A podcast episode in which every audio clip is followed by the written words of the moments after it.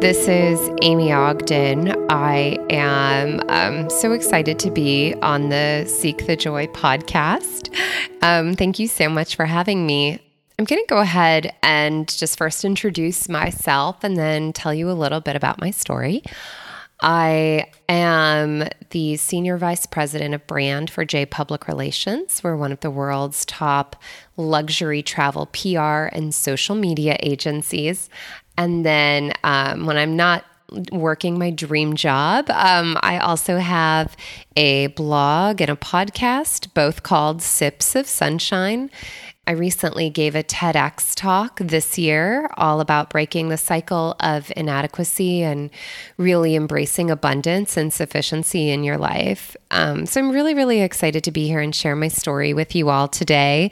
It's um, really a story about like a major kind of a life transition that I had, and I hope that it inspires you.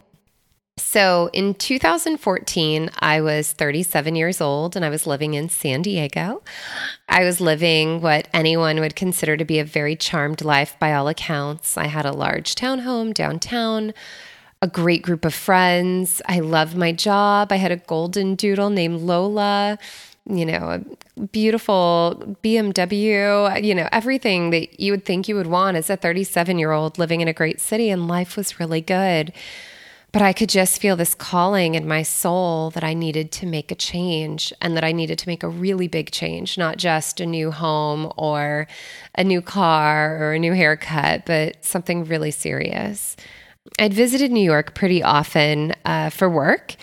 And I just had always told myself that New York was a special place for special people. Um, and I was normal. And I didn't have the secret password or I didn't know the secret handshake to live in New York. And besides, I was too old. I decided at some point that you either move to New York young and broke or you just don't move there at all. And so at 37 years old, um, not young, not broke, I just thought the window had really passed. So I was visiting New York a lot for work. And, um, you know, one day on one of my many trips to New York, it wasn't even this big, like, aha moment. It was just this really calm knowing that this was where I belonged. And I could hear this voice tell me I needed to do it. And I still remember I was sitting outside of a cafe in West Village. On, it was a beautiful summer day. I was sitting on the bench alongside the building just looking around and thinking like I can't even imagine doing this, but I think I can do it. And what's really funny is I remember even saying to myself at the time, okay, maybe I could do it, but there's no way I could live in this neighborhood. And today I live around the corner from that cafe. So you just never know, right? So I had this just knowing peaceful moment. I knew I needed to do it. But I also knew that choosing this meant giving up a really phenomenal life in San Diego. Um, I didn't have to give up my job. I was blessed to have a job that would work with me to move. Thank God. But, you know, I loved my coworkers who I worked with every day. They were my best friends. Um, my friends in the city, uh, my dog, she was this stunning, large, high maintenance, you know, grooming kind of animal. And so the biggest act of love I've probably ever had. I gave her to my best friend, who is the best mom in the whole world, and Lola's living her best California life to this day. Um, but I needed to make the move. So I told my best friend first. We were going on a long walk in the morning, and I, I cried, and she cried, and then I told my company, and I, I moved with the job, and it was more of a how, not an if kind of discussion, and then I told everyone, I still remember my heart just like racing as I posted on Facebook. And that felt really real. Like that was kind of like no turning around at that point once it was Facebook official. Um, but you know, I wasn't prepared. I wasn't prepared for how small New York apartments are, the challenges of owning the dog in the city. That was when I made the decision to give her to Rebecca. Um, and I did it over the course of a few months. I gave away or sold everything I owned, and I mean everything. I packed my life into seven moving boxes and I moved to New York.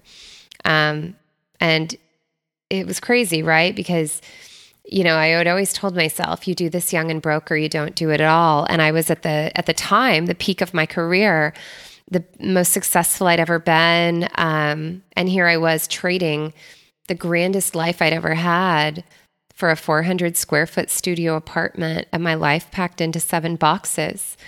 And I just remember sitting one day looking at the few things I had and just going, What have you done? Um, but here we are. I want you to fast forward three and a half years. I'm now 42. I just turned 42 last week.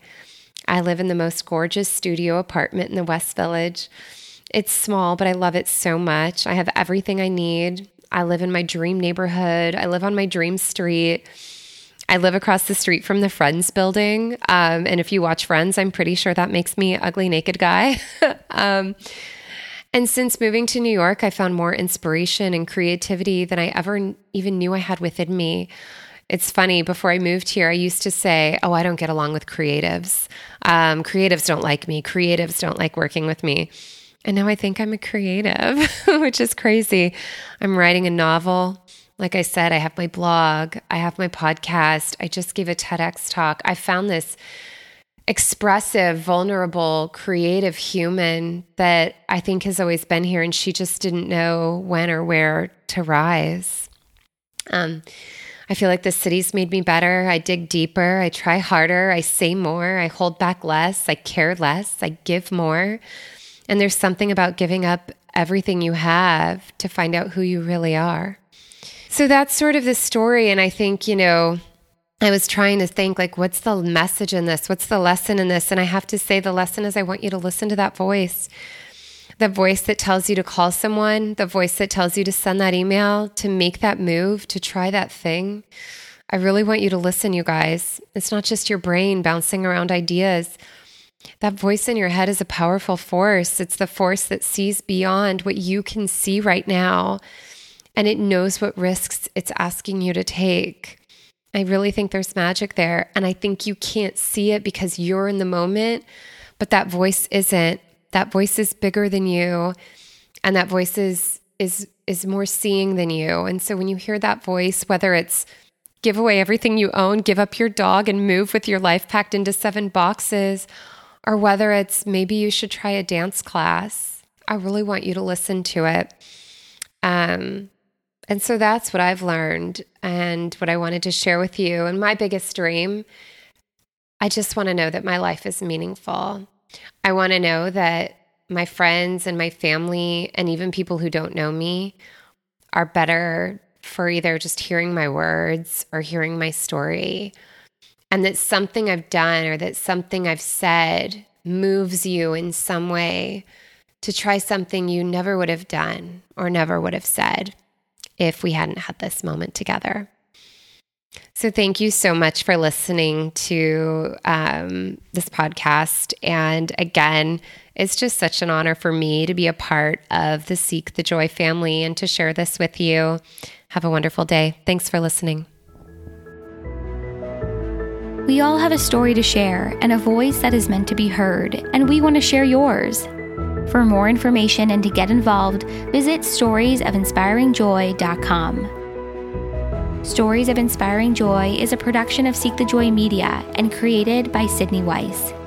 You can find all episodes on Spotify or Apple Podcasts, and if you like the show, hit subscribe, leave us a rating and review, and follow along on Instagram, Facebook, and Twitter. We're creating greater connection and community, one powerful story at a time.